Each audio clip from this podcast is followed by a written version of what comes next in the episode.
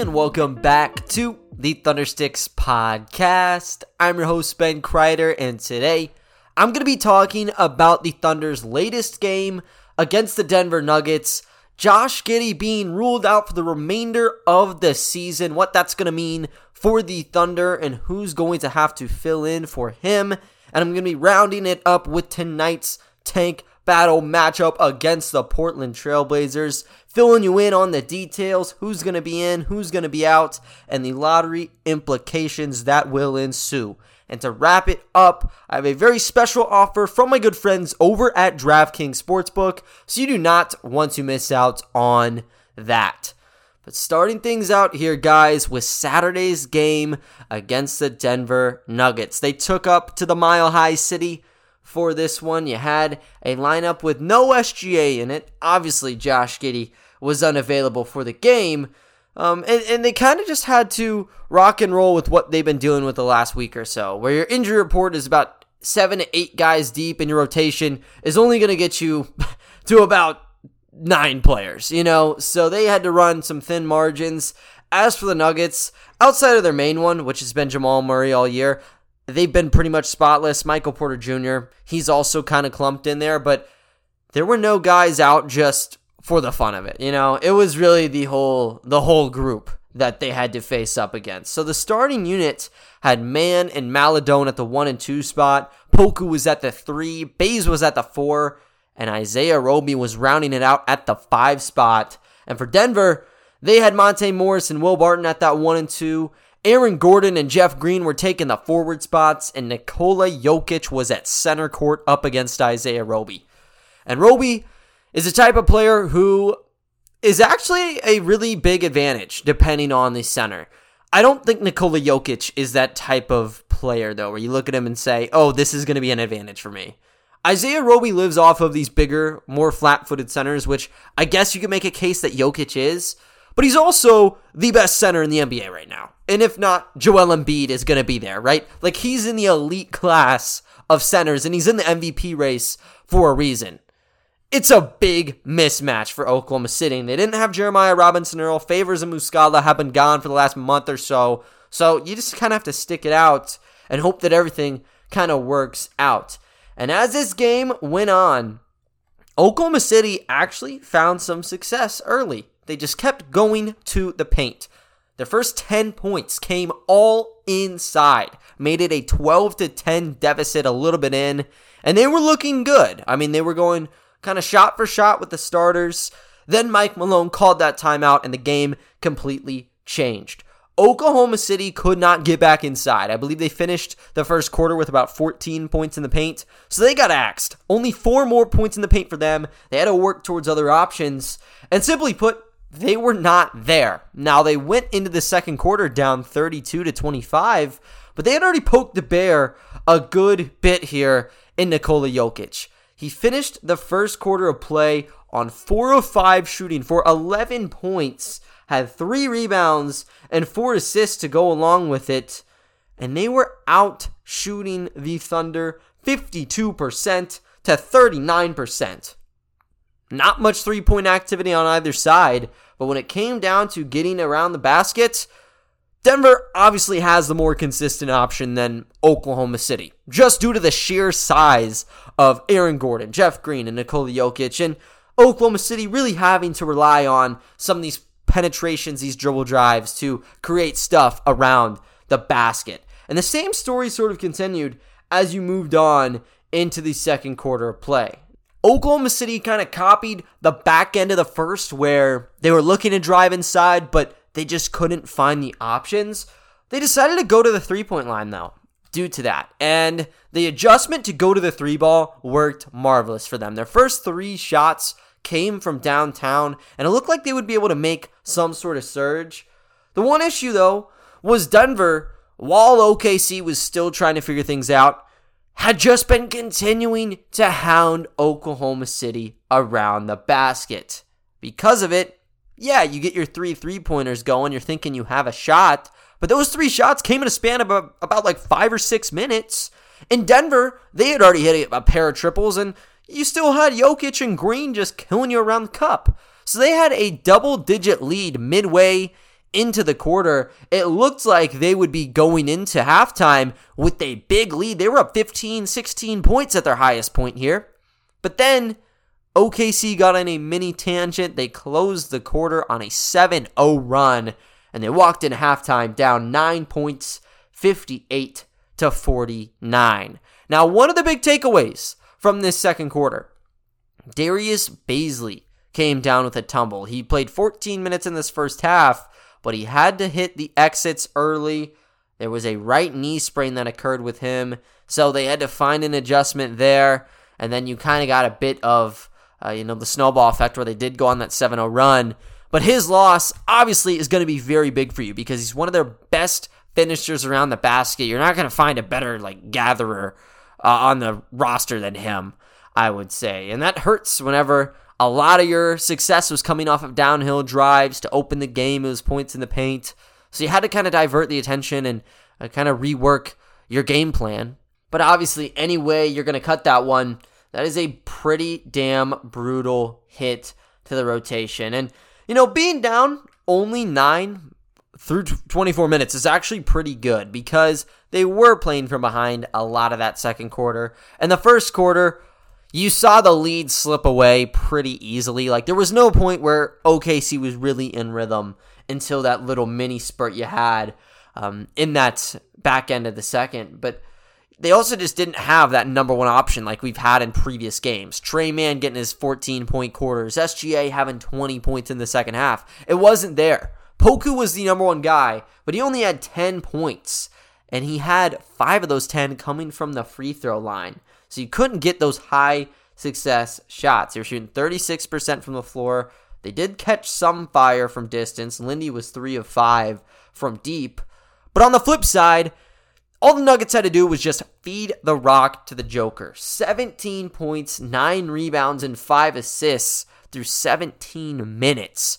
And going into the third quarter, it really looked like they did not have to adjust their game plan because of Nikola and what he was doing. But Oklahoma City actually had a pretty good run to begin the first half or the second half.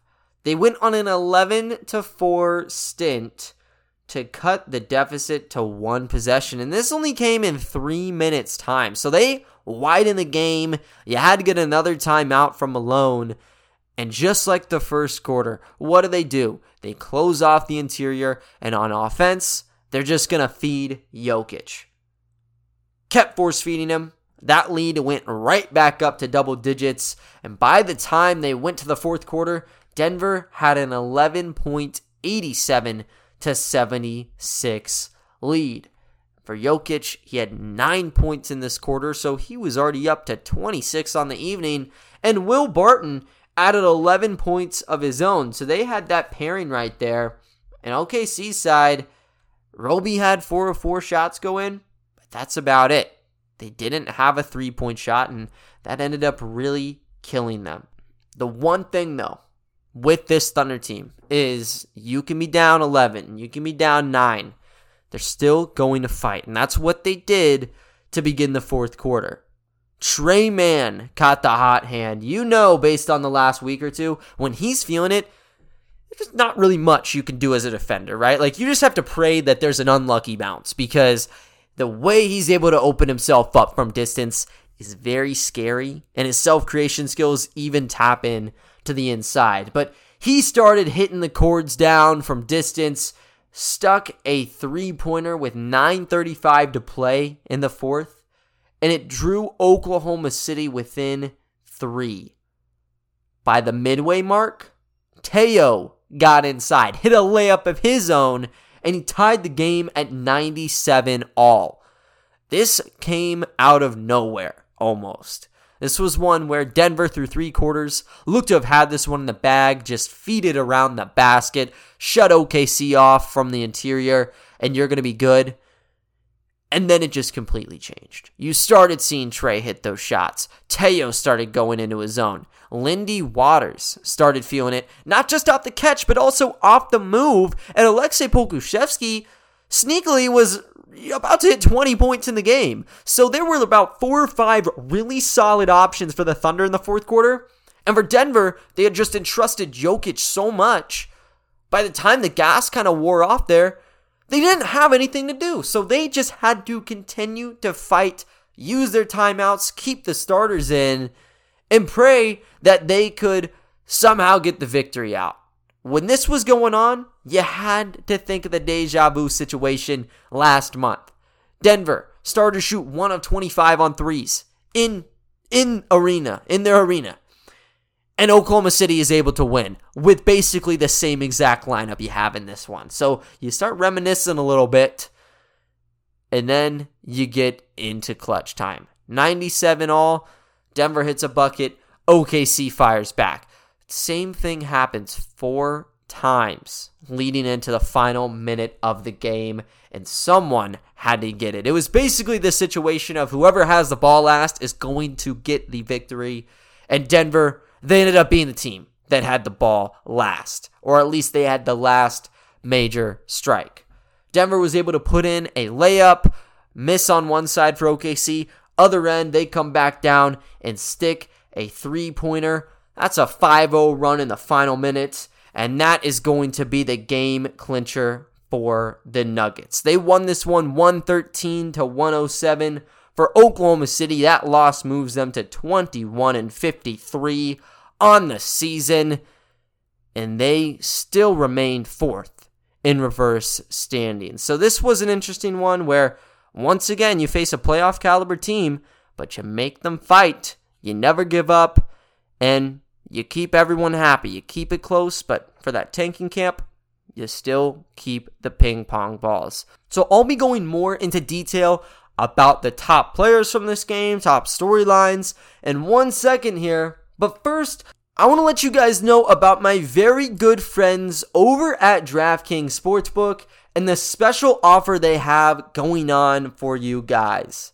College basketball fans, join the action on the court during the biggest tournament of the year with DraftKings Sportsbook. Turn your team's biggest victory into your own big win. New customers can bet $5 on any team to win and get $200 in free bets if they do. It's that simple. If they win, you win. If Sportsbook isn't available in your state yet, you can still join the college hoops action with DraftKings pools. Everyone can play free pools all March long for a shot at a share of over $250,000 in prizes. Simply join a pool and answer questions like who will make it to the next round and who will hit the most three pointers. Then track your results. Here's what you have to do for the offer. Go ahead and download the DraftKings Sportsbook app now. Use promo code TBPN. Bet $5 on any college hoops team to win and get $200 in free bets if they do. If they win, you win with promo code TBPN this week at DraftKings Sportsbook. 21 plus, age requirement, restrictions apply. See show notes for details. Moving on though to the stats from this game. You got to kick it off with Nikola Jokic, man. This was the one man show. There's a reason he's in the MVP conversation. Finished the night with 35 points on the game tallied that up with 12 rebounds and 8 assists for Denver. Now, they still had some very solid options. I mentioned how Will Barton had his 11 point third quarter. He ended up finishing this game with 18 points. But Aaron Gordon was also a very solid presence around the basket. He had 20 points to go along with 9 rebounds. But basically, they just had to go right to the cup to yield their success. The three point shot was flaky yet again. They shot 25.8% on triples, but they won the points in the paint battle 64 to 48. And for Oklahoma City, a lot of their points have had to come around the basket. They've gotten a lot better from three. Don't get me wrong, but typically they're going to need to be pretty high up there on the points in the paint scale if they want to get out a victory. And they were damn near close. They countered it with a beautiful display from three point land yet again. They shot 38.9% on threes, went 14 of 36 from there. And due to that, you started to get those hot streaks. specifically to open the quarters where you're going on 11 4 runs. You're able to get the lead down to three points, tie the game up off a Teo Maledon shot. Like they needed those plays, and because Denver the entire night was just afraid to shoot these three point shots, when these were going down, if they tried matching, it wasn't going to end too well for them. So the door remained open just based off of the three pointer, and it stayed open because of the surprisingly good performances of OKC's bench squad.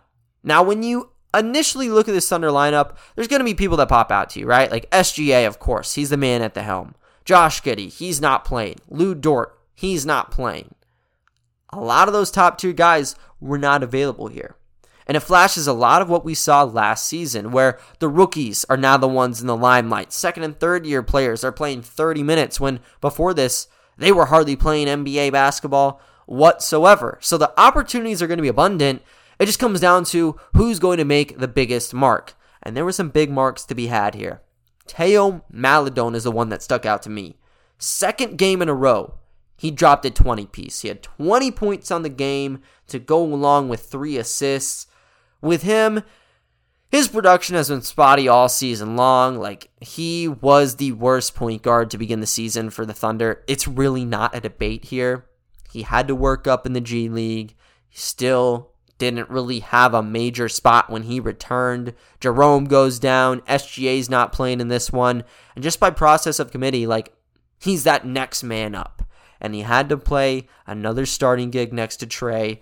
Did an excellent job in terms of slashing in the basket and finding his way inside. He went 6 to 13 on the game and he led the Thunder in scoring. Another big game from Aleksej Pokushevsky as well. 17 points, 5 rebounds, and 5 assists. 5 of 8 from the field, 2 of 4 from distance, and 5 of 6 at the free throw line. The story continues of him just remaining a consistently solid figure for the Thunder. He hasn't had the crazy like 30 point games or the 29 point game we saw against the Clippers just yet, but he's been dropping like 15 plus points and he's really only been doing it inside. Like those big games we've seen have almost entirely come from the three point line. Like, do you remember? I think it was against the Suns. He he had that rookie record of seven made threes there wasn't a lot of interior play. This year, a lot of it's inside game that's tapping out to the offensive end. And I really want to hone in the last like month or so when we've seen that really on its highest stage.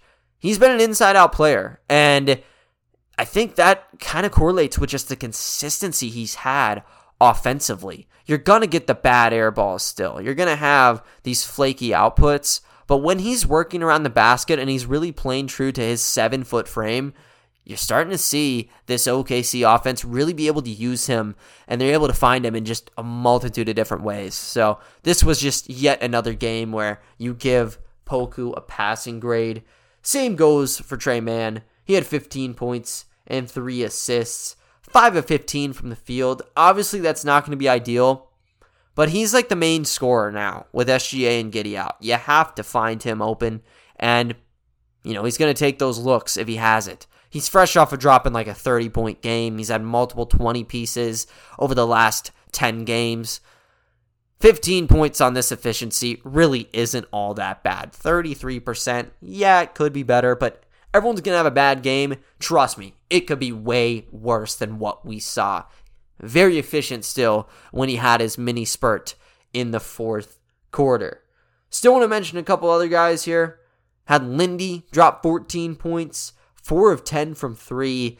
They really just used him like a Duncan Robinson almost, where he's going to be pinned in the corner, of course, but also the flybys where he's just running around the wing, getting the ball off of a DHO and just letting it rip. He was excelling at that, and he's excelled at it throughout the season. The progression we've seen from his time with Oklahoma City Blue, where he just wasn't playing, to now is absolutely remarkable. And it's even more remarkable because now he's doing this on a major stage and he has massive support from his fan base. If you guys don't know, Lindy is of Native American heritage. He's the only player in the NBA of Native American heritage right now. and this was a very special moment for him at the Ball Arena. There were like 300 fans waiting to see him after the game to congratulate him. Just what a special moment for him. And he put on a really good show for the fans in attendance as well. Very good stuff from him. Very good stuff from the community. And yeah, just what a good moment as a sports fan. Before we round this segment up, though, want to talk about a couple other players. Wiggins ended the game with 10 points. Roby had 12 points and 7 rebounds in that starting group. And Bazley finished his 14 minutes with 7 points and 3 rebounds. Pivoting off that, though, you go into the next game against the Portland Trailblazers. I want to get into that in one second here. But first, I want to talk about the newest addition to the injury report, and it's really not even a new one. It's just new details on the injury surrounding Josh Giddey. Now, Josh Giddey has been out really the entire time post All Star break. He might have had one or two games, and then he kind of called it quits. And it's been a pretty unpredictable injury for him. He's been listed out for like two, three weeks at a time. He was day to day initially after his injury, but he succumbed a hip injury that has just kept him entirely out. And with only eight games remaining on the schedule, it makes sense as to why you should pull the plug. If there's any doubt that there could be a re injury or some struggles, you don't want to play Giddey. Like, the way it is right now, Oklahoma City is not going to be in the plans. These are going to be some very fun games, and they're going to be great opportunities for younger players because you are on the home stretch of games. But if you're not on 100%, there's not a point in doing so. Giddey has already secured his spot. He's going to be a, a pretty big cog in the franchise moving forward. You want to give guys like Mann and Maledon time, anyways. And that's going to interfere if you put Giddey back in, number one. But number two, if Giddey's not ready to play, you should not force him in to begin with. He's a very high priority for the Thunder organization, and you should not be risking that to play against the Portland Trailblazers tonight. You know, so they made the correct ruling here and just keeping him out. Now, obviously, we don't really have any like medical records on Giddey's whole scenario. It's been a little bit hush hush on the Thunder's end of talking about not just Giddey's injury, but really everybody surrounding the team. Like just now we're starting to hear on Giddey and a couple of other players. But yeah, this is going to end it for him. Hell of a season for Josh Giddey. Averaged 12 and a half points, 7.8 rebounds, and 6.4 assists in 54 games. Holds honors. I think he's number one through four on the youngest to record a triple double had that one game against the Mavs to open the year and just do- or triple double after triple double after triple double, almost passed Oscar Robert uh, Oscar Robertson had he gotten a fourth consecutive one. That would have been ridiculous to do as a rookie. But yeah, I mean, he showed you just about everything you needed to. He was the rookie of the month. Every month he's been healthy. Like the streak lasted from the beginning of the year up until February. Now, this month, Western Conference Rookie of the Year or Rookie of the Month probably will be Jalen Green or someone of that nature. But had Giddey played and had he kept on pace with his numbers, maybe he kept it as a kind of like a home sweep, you know? We'll see if he's going to be first team all rookie or second team all rookie. He's definitely one of the top 10 rookies this season, though, and he has earned a lot of respect. Draft day, did not treat him so kindly. A lot of people wanted James Bouknight. Jonathan Kuminga was a pick voiced by many. And Giddey was a curveball. People didn't understand the fit. They didn't know if he'd work with SGA. They didn't know if he'd be able to kind of excel at the next level. He's done so, and he's done so at an insane rate. He's a hell of a playmaker. It's going to be great to play alongside SGA. And next season, with the emergence of Tre Mann, you're going to have three very young players to build off of, and that's not even including what you're going to find in the offseason pool. So, good stuff by Giddey. This was one where safety has to come first, just like SGA's plantar fascia deal. You got to value next year more than what you have going in the now. So, he's going to kick out of here. You're going to get a big kind of gap to fill in minutes. But they've already sort of done that, you know? Like, I think if you're going to find the alternatives on who's replacing Giddey, it's been a month long process of kind of honing in who's that going to be. Tre Mann is clearly the first. Like, he's been the number two option with Giddey out, and when SGA is out, he has been literally number one here.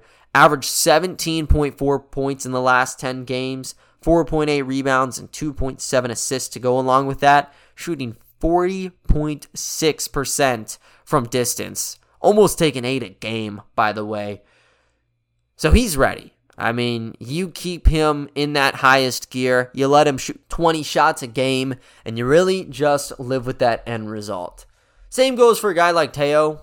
You know, I, I don't think he's obviously up there right now, but he's been starting the last week and he's done a very good job. Last 10 games has seen him average 10.1 points and 3.5 assists.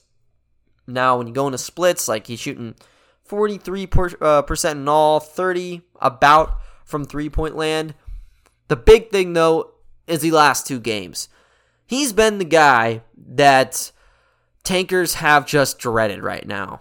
He's posted two 20 point games in a row a 25 point game two games ago, and a 20 point game in the last one against the Denver Nuggets. And you got the Trailblazers coming up, could make it three, uh, depending on how tight that defense is going to be. But yeah, he's still looking excellent off the high ball screens. The decision making is one of his strengths there. And from the three point line, kind of seeing shades of last year, opening the year at least, where he was able to kind of work off of SGA off the catch and shoot. Now, one thing that I'd like to point out is Maledon's role has shifted, and it always shifts when SGA is gone or when just the primary ball handlers are out. Last year, you didn't see SGA to close things. Ty Jerome got in the mix, but he wasn't the number one in command with the basketball. This year, when he has played, typically he'll be in that second unit, but he'll be playing second fiddle next to Ty Jerome. Now Ty's out, now Giddey's out, now SGA's out. He's a starter. And even though Tre Mann is going to be your number one option, he's not the pass first point guard. Teo, more or less, he is. So that's given him more reps, and it's given him a lot more success. So it gives you some question marks going into the offseason, and it puts him under a magnifying glass to see how he's able to close the year out. Same goes for Vit Krejci. He's averaged 6.7 points and 4.2 rebounds in the last 10. Those numbers don't pop off or anything like that, but he's been a pretty solid role player. And he's not just been an inside force, the passing ability has been there, but He's been more of a spot up shooter, which is a very big surprise. He shot 15 of 35 from three in the, his last 10 games, and that goes to about 43%. Basically, he's been the Thunder's best option as a three point shooter. With Zaragoza, my scouting report had him very high as a wing who could cut backdoor and maybe plays your secondary ball handler. I thought the three point shot had good mechanics, but I didn't think it'd work as well as it has right now. He has been a sharpshooter. He's shooting over 40% on the season right now. Sample size is low, I get it, but he's gotten some consistency when he's left wide open. Does he still stay wide open as games go on? I couldn't tell you as of now, but he's proven to be an apt three point shooter, and that means a lot to me. While he's playing as a two guard and a three, he's kind of assuming what Giddey was doing, where he's, yeah, he's kind of like a guard, but they're utilizing him in different positions. He's been able to patch it up, and obviously there's a hit in production. Like, he's a whole different player, but he still gives you some good moments. He's only 21 years old, too, so the potential is definitely there. And the potential is going to be all over the court tonight in the Thunder's tank battle against the Portland Trailblazers. Just looking at the Tankathon rankings right now, there's a three way tie for the number one odds. Three way tie. And as we've discussed on the pod, the top three teams have the exact same cut at the number one overall pick and a top four pick. Number one's 14%, top four is 52.1%. Then you drop off to the fourth spot. OKC is a game and a half back right now. And then you have the Portland Trailblazers, who are six games behind the Thunder and seven and a half games away from that grand prize in a top three pick. This is a scary game because even though on paper you see this big discrepancy in the win and loss column, Portland is not playing their main team right now. They're playing their star, um, their bench unit. I was gonna say starters, absolutely not. They're playing their bench unit, and they have more people on the injury report than any other team in the league right now. They have ten guys on the injury listing for tonight's game. And for Oklahoma City, if they pick up a win, now you're two and a half games away from where you want to be. You still have some head to head matchups between Detroit, Orlando, and Houston, so you can make some ground. But having a two and a half game break is very, very tough to handle. So for the tanking crew, you'd want to root for the Trailblazers. And that's a shame because for the first time, seemingly all season, the Oklahoma City Thunder enter the game as a favorite. This is from DraftKings Sportsbook here. They have Oklahoma City winning. The bar is at 1.5 right now, so one and a half points going in OKC's direction. I don't recall talking about the betting lines for Thunder games because normally they're going to be the underdog. But because of Portland, because of how they have just gouged out their rotation, it's seriously a, a real toss up here. And it's not just the obvious guys that have been out. Like Dame, he's been out for the rest of the year. I don't care. Like, I think that makes sense why you would keep him out from play. Same goes to someone like Josh Hart, too. But recently, they've tacked Jusuf Nurkic on the board, and Anfernee Simons is on there. He's just become too good for the tank. He's been playing out of his mind. So he got pulled. And now you have an extensive injury report here. I'll, I'll try r- running it all off, right? Eric Bledsoe's out from the game. Josh Hart's gone. No Joe Ingles. No Damian Lillard. No Nassir Little. Didi Louzada is out. Jusuf Nurkic. Anfernee Simons. Trendon Watford. And Justice Winslow. And you still have Greg Brown as doubtful to play in the game. So if you want to read it by the numbers here, there are 10 guys that are out, and potentially you could make that 11. So it's a bunch of bench players and hardship exception signings. Kris Dunn just got signed to another contract. Drew Eubanks, he's actually been a beast. He's been starting the games for them. So they are really down bad for their roster. And for Oklahoma City, they still are dealing with injuries. You got Lou, you still have Ty, you got Mike Muscala. No Derrick Favors. I really no update on that. Josh Giddey, add him to the guys out for the rest of the year. SGA is not playing, and same goes with Kenrich Williams. So you also get, I think that's seven guys for Oklahoma City that will not be suiting up. And it could turn to eight because Darius Bazley is doubtful to play. One new breakthrough, though, is Jeremiah Robinson Earl has been cleared. He's available to play tonight. This is going to be the first time he's played in seven weeks. So that's going to be huge. I would expect he's on a minute restriction. Like, I think Roby is going to be your starting center, but maybe a 15 to 20 minute cut could be in order for him. Might go for Bazley as well if he is cleared up to run here. But the starting units are going to be just absolutely chaotic. For the Thunder, you kind of already know the basics of it. Like Theo will be there, Tre Mann, Aaron Wiggins, Poku, and Roby probably will do the trick for you. But for the Portland Trailblazers side, it's very funky because they've played a bunch of just really weird lineups uh, over the, the last week when they've seen everyone kind of drop like flies for the rotation. But now they're going into this really without a true power forward. And if Greg Brown plays, he played in the last game, this is going to be your starting power forward. But right now, they've been running Keon Johnson and Brandon Williams as a starting one and two. CJ Elleby has been the small forward. Trendon Watford's been the power forward. And Eubanks has been the center. Watford's not there. Brown not might not be there. Who's the replacement?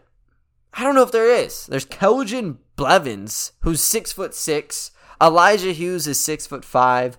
Ben McLemore's been playing. Kris Dunn's been playing. That's about all you have to work with right now. So they have a nine man rotation that's actually more vulnerable from the paint than Oklahoma City. That's never been the case this year. It's always been looking at the center spot and saying, well, there's a disadvantage. Now, we'll call it how it is. I think Drew Eubanks is probably dropping a double double. Like, he'll be out there for a while. He's a solid rebounder, he's solid around the basket. That's a matchup that he'd probably win against Isaiah Roby. But in the full 48 minutes, I don't really know how this is going to shake up if you don't have a power forward. And this makes sense why the Thunder would be given the upper hand here in betting lines.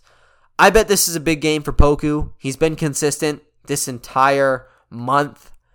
If the Trailblazers don't have a real power forward, this is one where he can work inside, and I'm sure if he's feeling it from the interior, like that, that'll pop out to the three as well. If you see Eubanks go off, I think that's the one uh, key factor. Maybe you see a Ben McLemore just pop off, drop a 20 piece, but truthfully, I doubt it. I think if that happens, you'll see CJ Elleby check in like in a heartbeat. Uh, but yeah, like their main point of attack probably will be through Eubanks. And there have been a couple surprises, like Keon Johnson's been dropping double figures. Brandon Williams has been sneakily like their top scorer lately. So there's going to be some players to look at, but this is basically playing at an even even level because the Thunder they've been running thin on their lineup. A lot of new guys have had opportunities, for the Trailblazers, they've had a ton of guys get new opportunities as well, just due to all the injuries. So this will be one that has a lot of implications yet again with the lottery. Still have another game to play against these guys, anyways, but this is the first bout that they will square off against. So I will get you guys the game recap of this one as it concludes the top players from the game, the top takeaways, and what that lottery outlook looks like in that one. But other than that, though, guys, that is going to do it for today's episode. I thank you all for listening, and I will talk to you all next time. See ya.